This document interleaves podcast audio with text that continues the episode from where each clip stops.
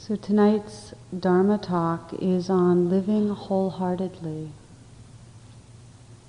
And just to start and describe that about two years ago a poll was taken and it came out in the Washington Post and it was a poll of elderly people and the question had to do with life regrets. And the majority of respondents said that they had way more regrets about what they didn't experience than anything they ever did. Carl Jung writes, Nothing has a stronger influence psychologically on their environment and especially on their children than the unlived life of the parents. So there's this saying that if you can't get out of it, this life, get into it wholeheartedly know, because those are your options. And so tonight, in, in kind of exploring this theme of how do we live with more of a fullness of heart and mind, mindfulness, heartfulness, just to explore that, um, how to recognize in a personal way the ways we pull back, and how to have the courage to really engage. So we begin with a reflection, just so it is a personal kind of inquiry. If you will, just to close your eyes.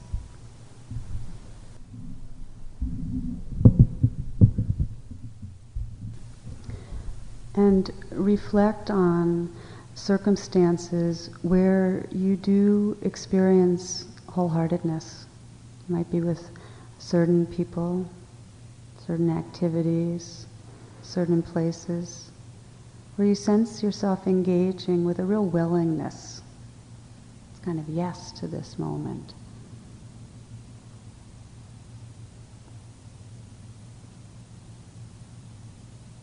And sense what it's like.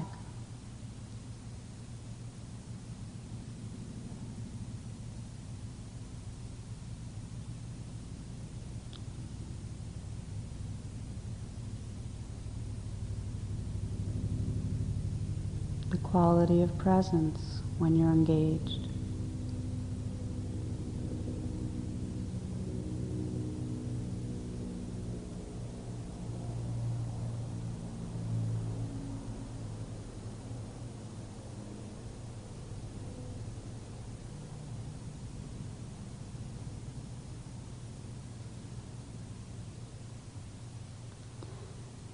And then taking a look at today. And just looking at today as if this was the last day on earth for you. And just sense how much you are here for it. Not with judgment, just a kind of an honest and interested looking. Where there was engagement, where there was presence, where there was a kind of sincere being with life. Versus how much of a sense of kind of sleepwalking through parts when we do our normal routine, getting things done, getting through the day, but aren't really genuinely there for it.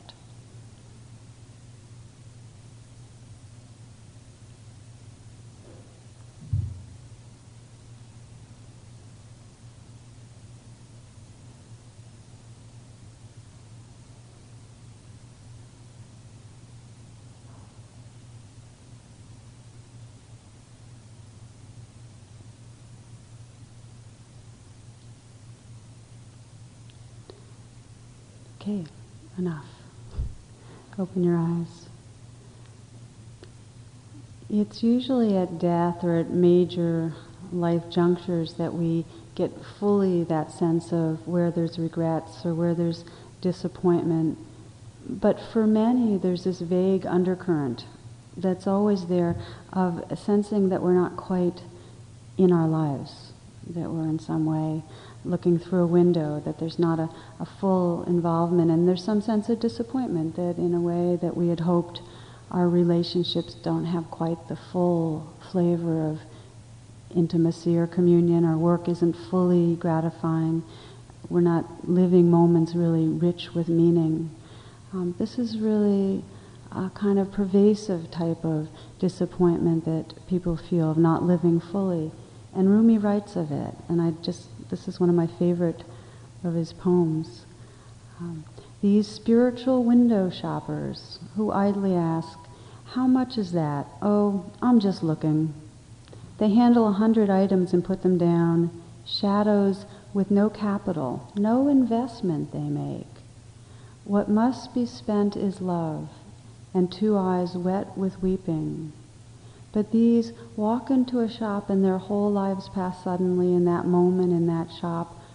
Where did you go? Nowhere. What did you have to eat? Nothing much. Even if you don't know what you want, buy something to be a part of this exchange. Give yourself up for something. Start a huge, foolish project like Noah. You never know when it comes in handy. And I'll tell you one more thing. It makes absolutely no difference what other people think of you. They haven't been right before this, have they?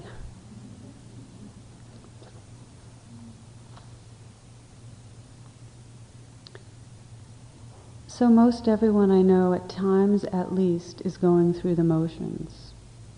And it's valuable to notice. It's really important to have that quality of reflectiveness, to sense, ah, so this is when I'm sincerely engaged, when I'm really here, living this one, and when we're not. The word sincere is an interesting one. Because the more I practice, the more I sense, oh, when I'm happy, I'm feeling sincere. It has to do with feeling real in some way. It comes from a word meaning without wax. And as it turns out, and I just found this out, um, last century in Europe, the way they dealt with plates and bowls and so on that were chipped or cracked was they covered them with this layer of wax. So to be sincere with all our chips and cracks means to be, you know, without wax, without covering, just as we are, natural. What we know, though, is um, we get scared. So we kind of pull back from that naturalness and have a persona and a presentation and don't feel part of the mix sometimes. This life is a test. It is only a test. If it were a real life, you would have been told and you would have been given more specific information about where to go and what to do. this life is a test. So we have this habit of controlling, of trying to control our experience, and, and a sense that it's a risk to let go into it. It's a risk to live fully, to feel the depth or fullness of our longing or our loneliness. It's a risk to really express love. I mean, we sit and we look at each other and talk to each other, and there's not so much to say. I mean, mostly we're kind of saying, Are you in there? And here we are. That's the experience. But, but we're afraid to acknowledge what's, what's really happening. We're afraid to play, you know. So we kind of uh, afraid to really give and be generous. There's some way that we're protecting, we're holding back some.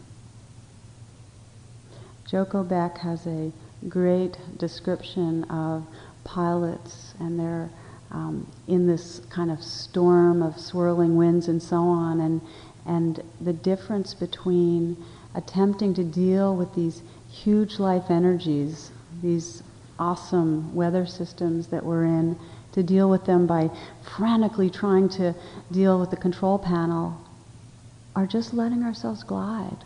You know, really be carried by the winds, feel them, become them. Now, the end of the story for either pilot, either way, is the same, right? And we're all going to die. But who's having more fun?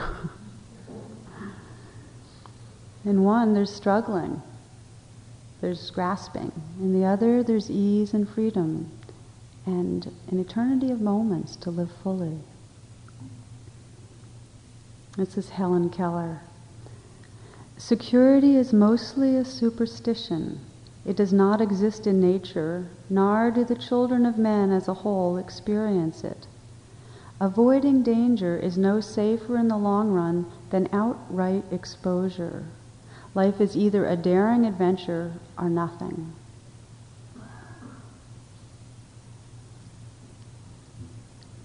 So we all have tasted what it's like to feel really alive, feel like we're in the adventure, like we're we are the dance. It's not even like we're watching it or doing it, it's just we are it. And it happens when we're available, when we can available to be touched, available to touch. You know, it's the moments that we let ourselves be touched by sadness or humor or beauty, the moments of gratitude. There's a feeling of abundance then. So we have to be here. In order to do this practice of living fully, of living the adventure, we have to be here. And when we are, there really is this sense of that this universe is overflowing in generosity, that there's lessons in each moment, that the next lesson we need is right where we are. It's all very perfectly designed.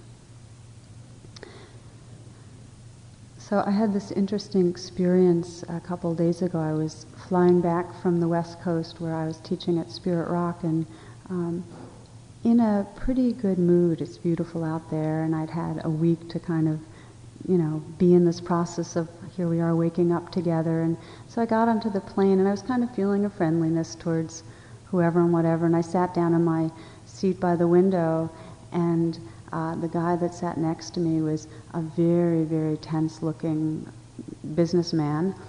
Um, and then the person next to him was this um, kind of real vivacious um, woman. And so we all kind of went into our own world, as you do on a plane. And I kind of started, I was working on a Dharma talk and realizing I didn't have a book I had meant to buy, so I was kind of frustrated. And um, she got into reading the Bible, and he got into drinking wine, reading magazines. And after he had drunk a certain amount of wine, he started engaging us or trying to engage us and um, asking us, What do you do? What do you do? And uh, she turned out to be a, a, conservative Catholic who is the head of religious education in a major diocese in, in Washington. And um, I'm whatever my mix is. And so he kept drinking wine, and finally he just fell peacefully to sleep. but she and I had this wonderfully spirited exchange. It was it was great. Any of my preconceptions about what it meant to be a conservative Catholic kind of went by the wayside. Um, we had a wonderful time. And then at the end, when we kind of faded out, she said, "Oh, here, I just finished this book. I think you'll like it." And she handed me the book.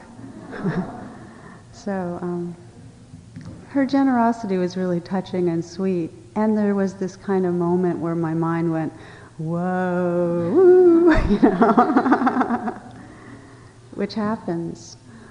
I'll tell you another story of synchronicity with a different flavor. This is a story, um, and it's in Stan Grof's book uh, about the cosmic game.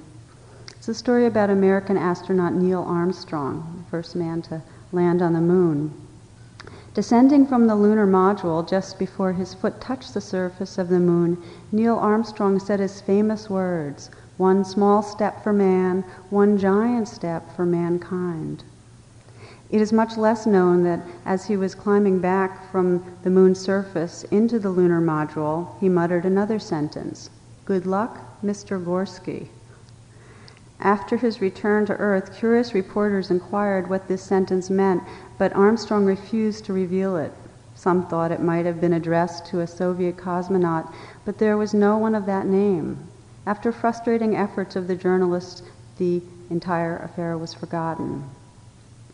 Last year, at a party in Florida, someone brought it up again. This time, Neil Armstrong felt free to disclose the meaning of the sentence since, in the meantime, Mr. Gorsky and his wife had died. Here's the story. When Neil was a boy, the Gorskys were their next door neighbors. One day, Neil was playing ball in his backyard with his friends. At one point, the ball landed in the Gorskys' garden under the open window of their bedroom, and Neil was appointed to retrieve it. The Gorskys were in the middle of a heated argument. As Neil was picking up the ball, he heard Mrs. Gorsky screaming, Oral sex? You want oral sex? You'll get oral sex the day the kid next door walks on the moon.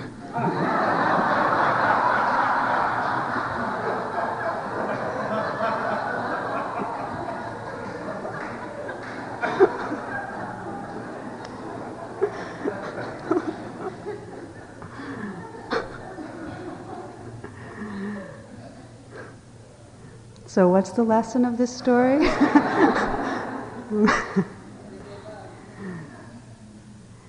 it's beyond our conceptualization how this is all happening. You have to live it. You have to live the moments because when you try to use the mind to figure it out, it falls short. What we're trying to grok is bigger than our mind.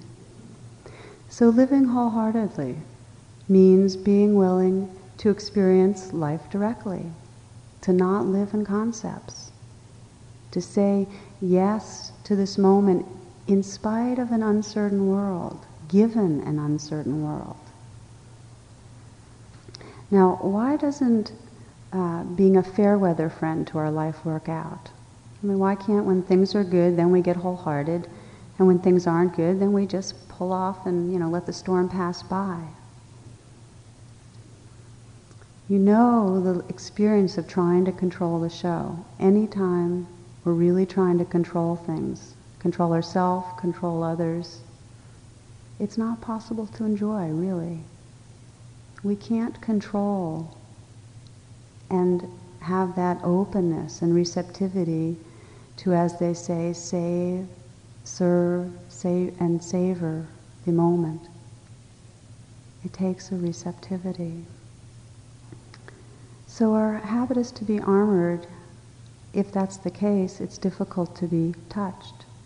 So how to risk being here more, which is really the path of meditation. It's it's having the courage to be here.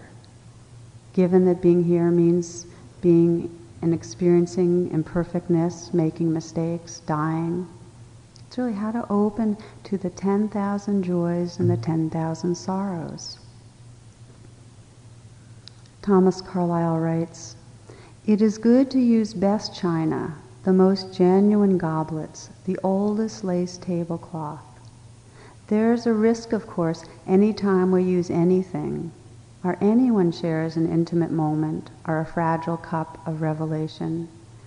But not to touch, not to handle the artifacts of being human is the quiet crash, the deadly catastrophe, where nothing is enjoyed or broken, or spilled or spoken, or stained or mended where nothing is ever lived, loved, laughed over, wept over, where nothing is ever lost or found.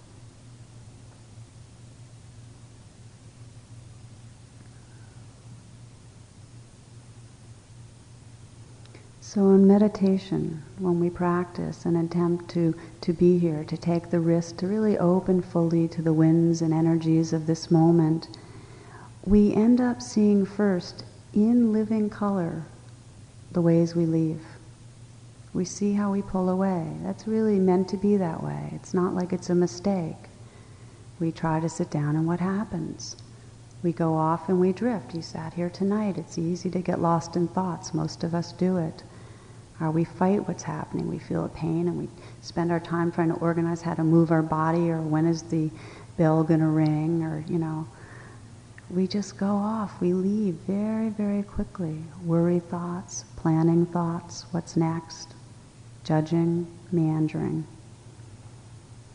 When we ask that basic question, you know, what, what's, what's wanting attention? And this is a question that's not analytic. It's the question to bring us back into what's real. What do we notice? We notice the fear, the wanting, the restlessness, the sleepiness. Our healing and freedom, our wholeness, is possible when we stop running from what's there. So much of our practice is sensing how we're running and being willing to go, okay, just stop. Just let go into what's here this moment, to feel, to listen to our hearts to see ourselves, to see each other. It's a way of saying yes. What makes us willing to do this is the key thing. And that is that we each care about being alive. We each love life. We wouldn't be here tonight unless there wasn't a seed of this caring about living. It's our deepest aspiration to live fully to really be this life fully. We cherish those moments of sacred presence when we're fully here. And yet we have all the conditioning to leave over and over and over again. So one way of understanding what is a spiritual path, it's the means by which we come back again to what's true in this moment, to the aliveness and truth of here and now. In the Buddhist tradition, there's um, hundreds and hundreds of Jataka tales, which are tales about different incarnations of the awakened Buddha. Here's one story. There was a good merchant who lived in a village in North India, and he was in a shop, and through the window he saw luminous, very radiant being kind of walking across the town square. And that being radiated compassion. And there was something about the sense of that being that reminded this merchant of what he most cherished. So he had the sense that he really wanted to serve something to this being. He really wanted to connect, really serving compassion, you know, in, in the being and in all beings. So he carefully prepared a platter of uh, what would nourish this person and started walking over the town square towards him. And then, after several steps, a huge chasm in the earth opened up. The sky turned dark, and all these demons started appearing in the air, dancing in the air, horrible, horrific images and phantoms and ghosts and demons. And the voice of, the, of Mara, who's the you know, enchanter, seductor, um, came down from the heavens saying, Turn back, turn back, this is wrong, don't go, it's dangerous, turn back. He was about to turn around when he remembered that sense in his heart of that longing that longing to really connect with compassion, to open, to awaken, to serve that whole awareness, which is what he was trying to do. He remembered the goodness and rightness and truth and depth of that feeling. So, very carefully, slowly, he took several more steps towards this radiant being. The display of demons vanished and he was standing in front of this luminous figure um, who, who says to him, Well done, well done, Bodhisattva, you know, awakening being. Um, walk on, walk on through all the fears, through all the difficulties, and you will know a freedom and peace beyond all your imagining. Follow the call of your heart.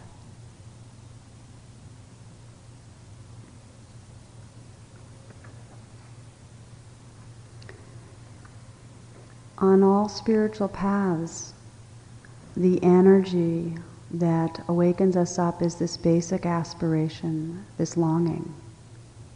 And we can tell intuitively the difference between this deep longing to, to wake up, to be free, to be of benefit to others, and the wants that have a tension and a grasping and a sense of separateness about them. We can tell intuitively. There's nothing bad about the wanting, it's just not all of who we are.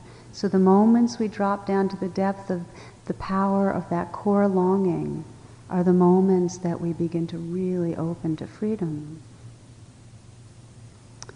So now another reflection, if you will, to sit in a way that you can go inward and pay attention.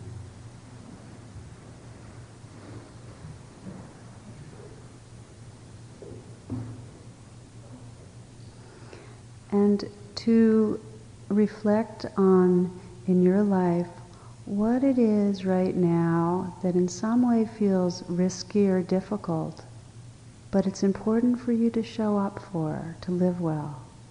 It's important for you some way to be more fully present, for you to take the risk and be here.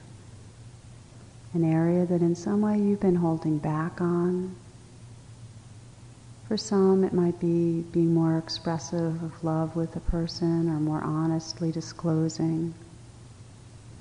For others, it might be that the risk is to leave a situation that's not healthy.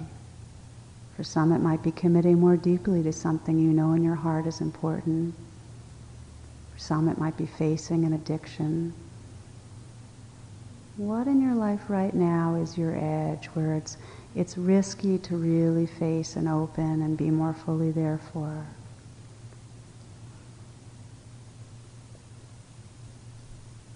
And as you sense what it is, and you can just choose, if you have a whole lot of them, just choose one. Most of us have quite a cluster. Choosing one and sensing what makes it important to you to go ahead. I mean, why are you drawn to, to considering showing up more? What's important about it?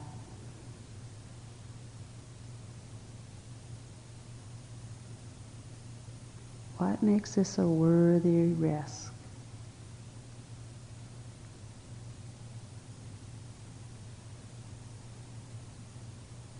See if you can connect with the, the aspiration for living that's under that, for becoming whole, for becoming free.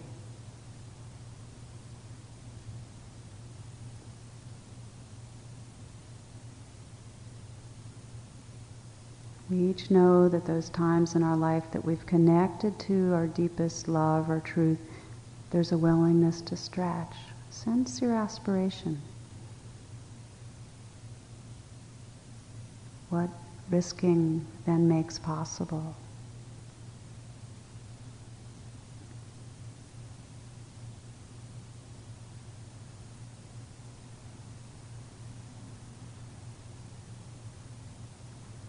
And then imagining the actual movement towards taking those few steps like the merchant did towards presence, towards showing up in this particular setting or with this person or whatever. And sense what's difficult, what has stopped you with honesty.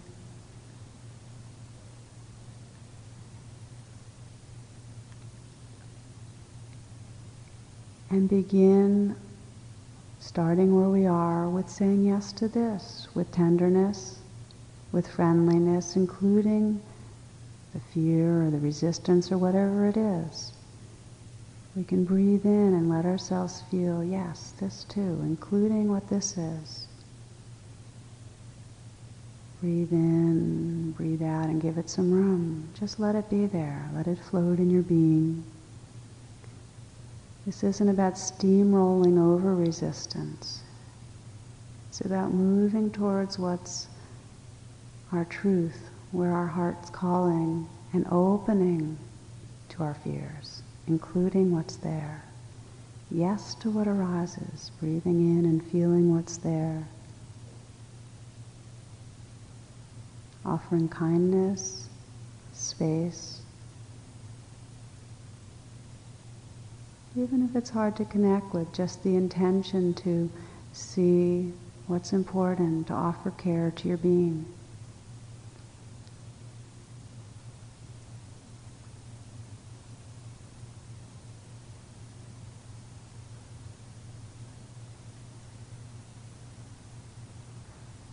It helps to envision and sense even more specifically what it would like be like to risk letting go into this more fully, taking the risk, making it very specific, and then opening to what arises and receiving that with tenderness.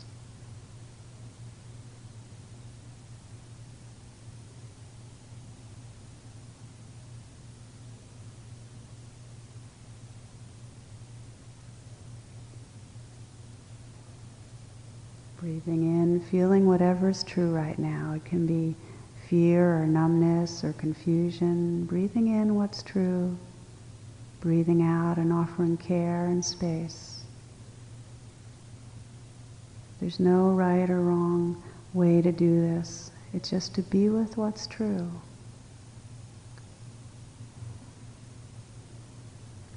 Imagining, if you will, now all the beings in this world who are facing a similar fear or resistance, the fear of intimacy, the fear of being rejected, the fear of failure, whatever it might be, the fear of not being good enough, all the other beings. And see if you breathe in now that you can breathe in and include their fear, their pain, their discomfort. Wholehearted, saying yes to what's true, including our resistance to life. Imagine other beings, you know them, even when we get lost thinking we're the only one. We're all in it together, breathing in for all of us the fear, the armoring, and the resistance. Breathing out and offering care, offering a sense of ventilation and space.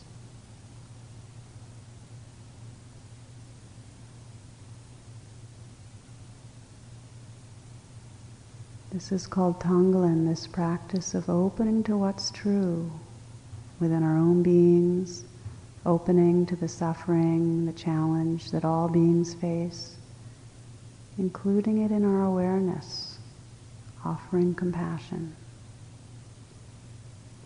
We close by coming back and imagining again the place in your life, the challenge, the place that feels risky. And again, sense what it would be like to take a few steps, like the merchant, carrying with you that sense of aspiration, why it matters.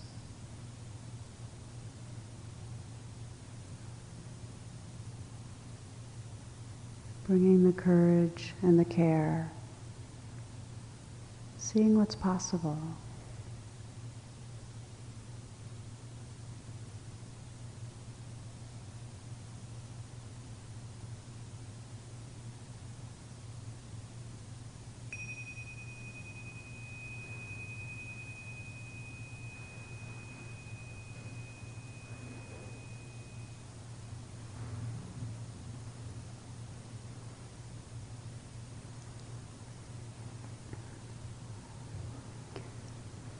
So um, I'd like to take a few moments before I continue to check in, and if there's anyone that feels willing to um, just describe what you noticed in trying to approach a risky situation and opening to what was there, just what occurred for you, um, you're very welcome to share. If you'd like to, though, to see if you can speak loudly. Is anybody that would like to?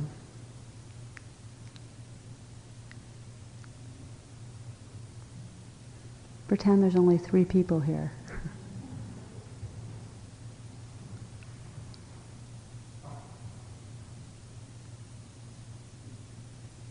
we had a longer period of time, I, we could do it in pairs, but we don't. Um, yeah, please.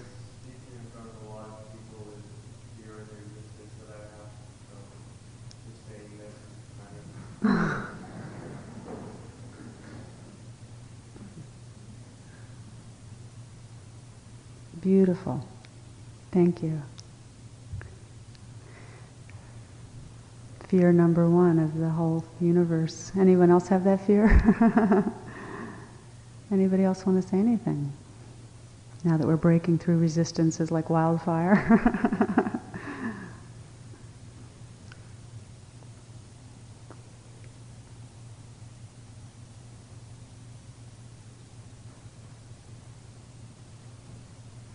Let me ask you a question.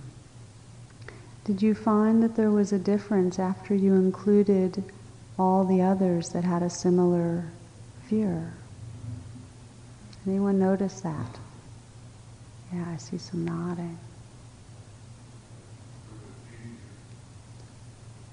Madison said it was easier. I'd like to just mention a little more about Tonglen the only way that we can take a chance and be all that we are is to open to what's going on, to say yes to what's there. So we begin the Tonglen practice with sensing where there's a challenge, where there's pain, fear, suffering, angst in some form, and saying yes. We breathe in and say, okay, I'll receive this, not push it away. But breathing in naturally leads to breathing out. To we breathe in and feel what's there, and we offer it care. We offer it space. We offer compassion. We then open it to include all the others that are experiencing the same, because the truth is, we all are. And the delusion is that we're alone and deficient. So there's a real wisdom that comes when we begin to recognize that we're all in this together. And it helps to release some of that identification that keeps us small and afraid. Quite a beautiful practice and one that is gradual and done over years and years. We develop this capacity to kind of truly breathe in and let this life be felt. We have so much conditioning to tense against what's going on. So just to practice this kind of saying yes, letting it in. Our habit is to invo- avoid what's uncomfortable and unsafe. So it really takes remembering the aspiration that we really want to live fully. Uh, to do it at the beginning of sittings, at the beginning of a day, right when you're about to embark on something, when you sense an arena that's risky. May this too serve awakening. May I touch sacred presence. May I be wholly here, sincerely here. It's a power in this universe to, to articulate within that kind of intentionality. Now, the biggest reminder for most of us of what really matters, the one that, even if we've been way out in left field, rivets us back into what we cherish, is the specter of our mortality, is impermanence. Anyone that's had anyone close die knows that death reminds us of very much how precious this moment is. We're much more courageous much more willing to live when we remember that it's passing quickly. It's sand slipping through our fingers. So, this book that I wanted to get and read actually before this class, um, that many of you, I think, have heard of and some have read, is Tuesday with Morrie. How many have read it? Great. Great. Well, you might want to read it. It's, it's really quite beautiful. And it's really the story of the teachings of a dying and wise man. And his basic teaching is once you've learned how to die, you've learned how to live. Once you've stopped resisting what's true, open to what's true, open fully to what's true, you've learned how to live. So, how to stop sleepwalking, acting like we have endless days, which we don't, and really wake up. So here's uh, just a short excerpt for you. Morrie nodded toward the window with the sunshine streaming in. You see that? You can go out there outside anytime. You can run up and down the block and go crazy. I can't do that. I can't go out. I can't run. I can't be out there without fear of getting sick. But you know what? I appreciate that window more than you do. Appreciate it? Yes. I look out that window every day. I notice the change in the trees, how strong the wind is blowing. It's as if I can see time actually passing through that window pane. Because I know my time is almost done, I'm drawn to nature like I'm seeing it for the first time. He asks himself every day, Is it today, little bird? You know, it's as if we have this bird sitting on our shoulder reminding us we're going to die. Learning how to die means to accept, to open to this moment fully. And one of my teachers, Joseph Goldstein, says that the limit to what we can accept is the limit to our freedom. And that's a good one to reflect on. Learning how to die how to accept means relaxing our armor, seeing where we're blocked. It means not thinking we're so important or that what we're doing is so important. I get amazed that I scurry around thinking, taking very seriously what I'm doing, and um, you know, it just isn't all that important. This is uh, Carlos Castaneda. Death is our eternal companion. It is always to our left at an arm's length. It has always been watching you, and it always will until the day it taps you on your left shoulder. The thing to do when you're impatient is to turn to your left and ask advice from your death. An immense amount of pettiness is dropped if your death makes a gesture to you, or if you just catch a glimpse of it, or even the feeling that your companion is there watching you.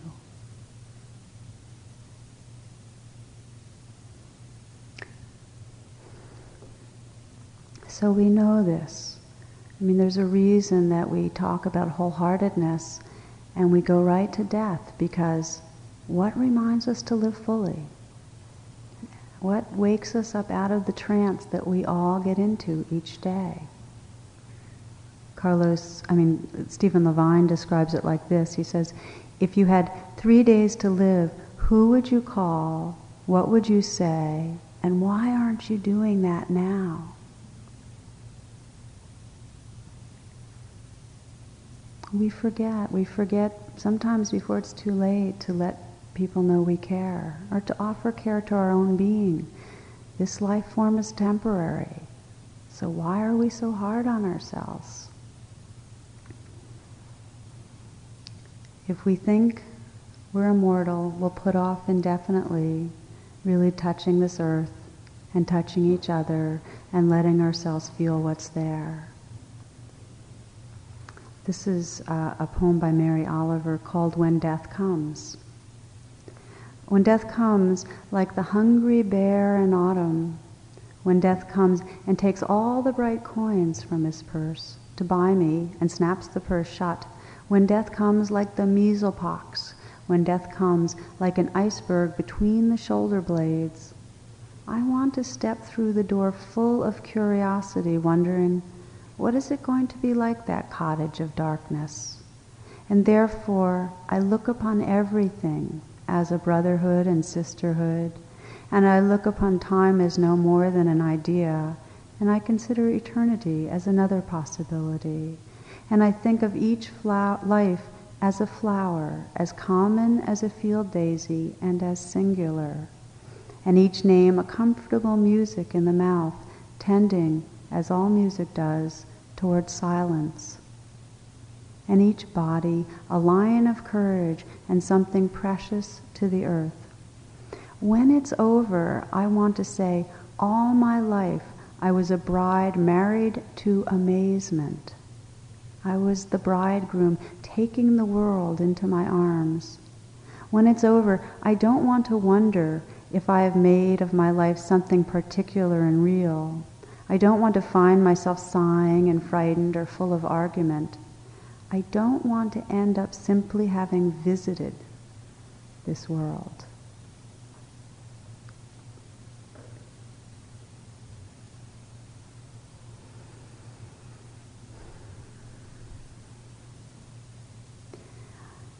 This uh, willingness to live fully in, in Buddhist um, expression is described as the Bodhisattva's vow.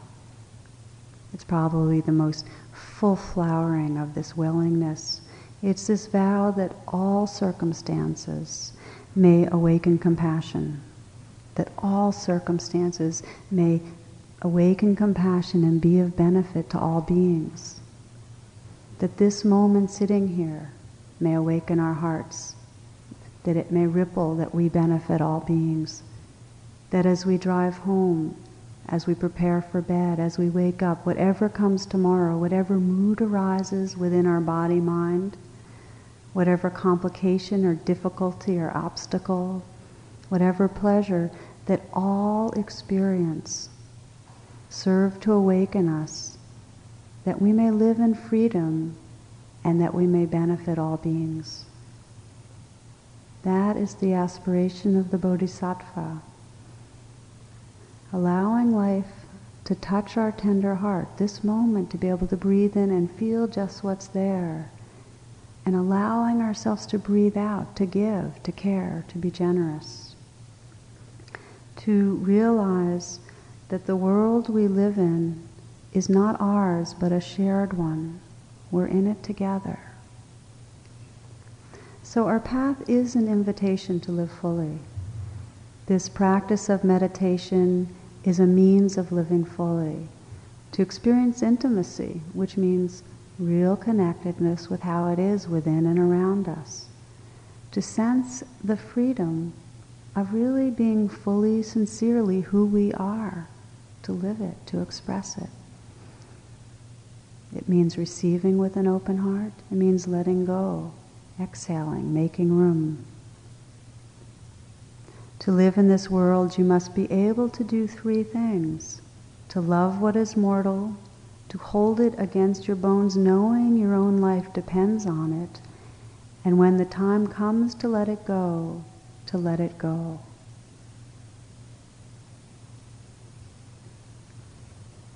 So, as a final meditation, let's practice this a bit in quietness. You'll come sitting up.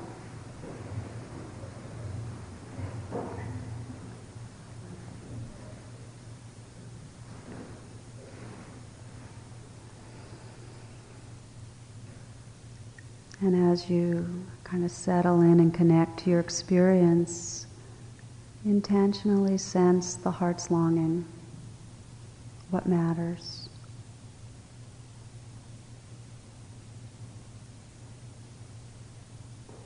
Sense what you care about.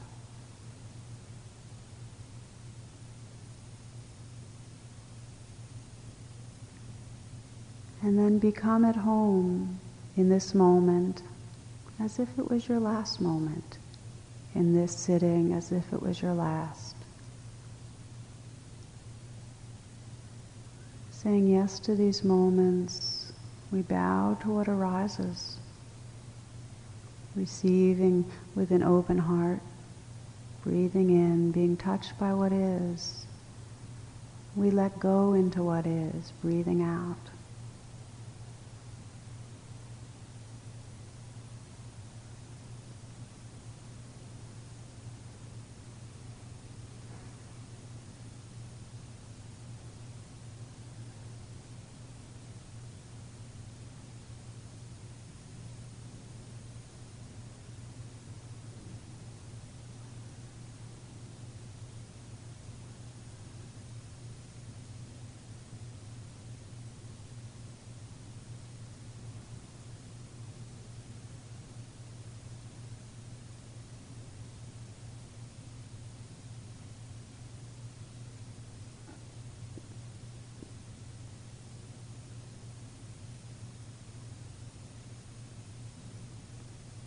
Gentle awareness, saying yes to this moment.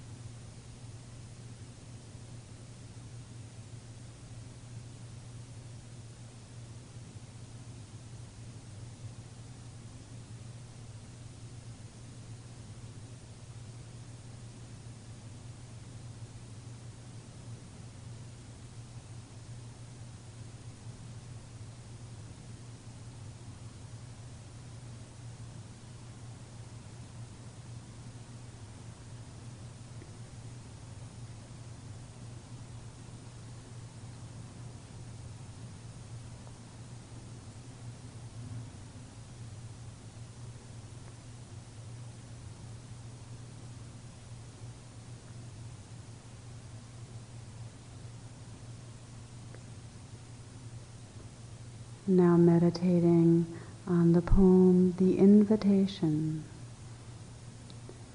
It doesn't interest me what you do for a living. I want to know what you ache for, and if you dare to dream of meeting your heart's longing. It doesn't interest me how old you are. I want to know if you will risk looking like a fool for love, for your dreams, for the adventure of being alive. It doesn't interest me what planets are squaring your moon. I want to know if you have touched the center of your sorrow, if you have been opened by life's betrayals, or have you become shriveled and closed from fear of further pain? I want to know if you can sit with pain, mine or your own, without moving to hide it or fade it or fix it. I want to know if you can be with joy, mine or your own. If you can dance with wildness and let the ecstasy fill you to the tips of your fingers and toes without cautioning us to be careful, be realistic, or to remember the limitations of being human. It doesn't interest me if the story you are telling me is true. I want to know if you can disappoint another to be true to yourself if you can bear the accusation of betrayal and not betray your own soul, if you can be faithful and therefore be trustworthy. I want to know if you can see beauty even when it is not present every day, and if you can source your own life from its presence. I want to know if you can live with failure, yours and mine, and still stand on the edge of the lake and shout to the silver of the full moon, yes. It doesn't interest me who you know or how you came to be here. I want to know if you will stand in the center of the fire with me and not shrink back. It doesn't interest me where or what or with whom you have studied. I want to know what sustains you from the inside when all else falls away. I want to know if you can be alone with yourself and if you truly like the company you keep in the empty moments.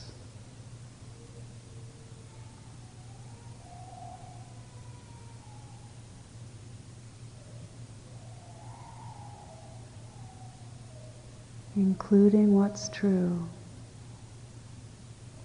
the sounds,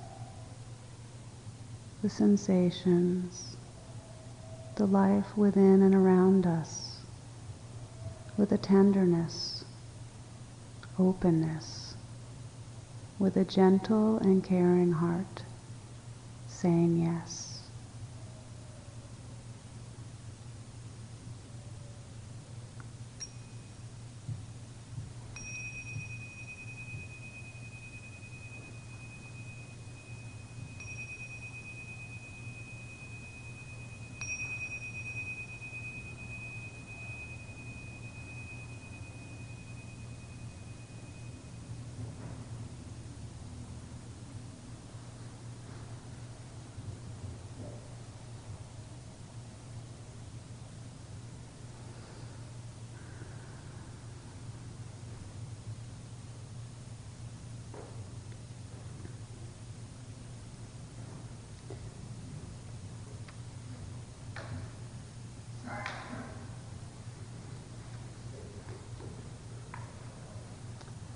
So uh, thank you tonight for your attention. And we have um, a few minutes if there's any questions or sharing, another opportunity to break through the fear of public speaking if you have it. Anyone?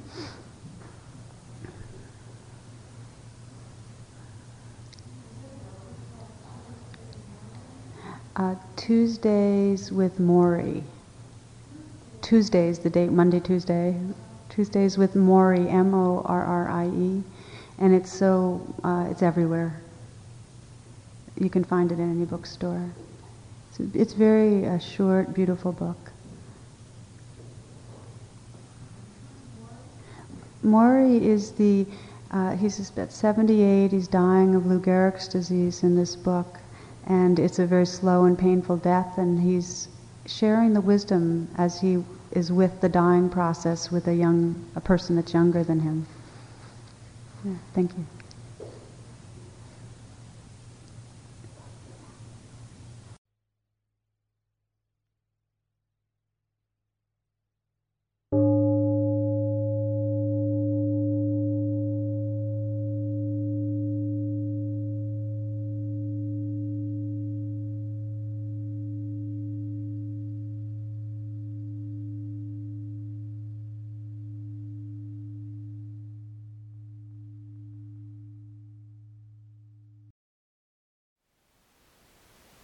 Thank you for listening.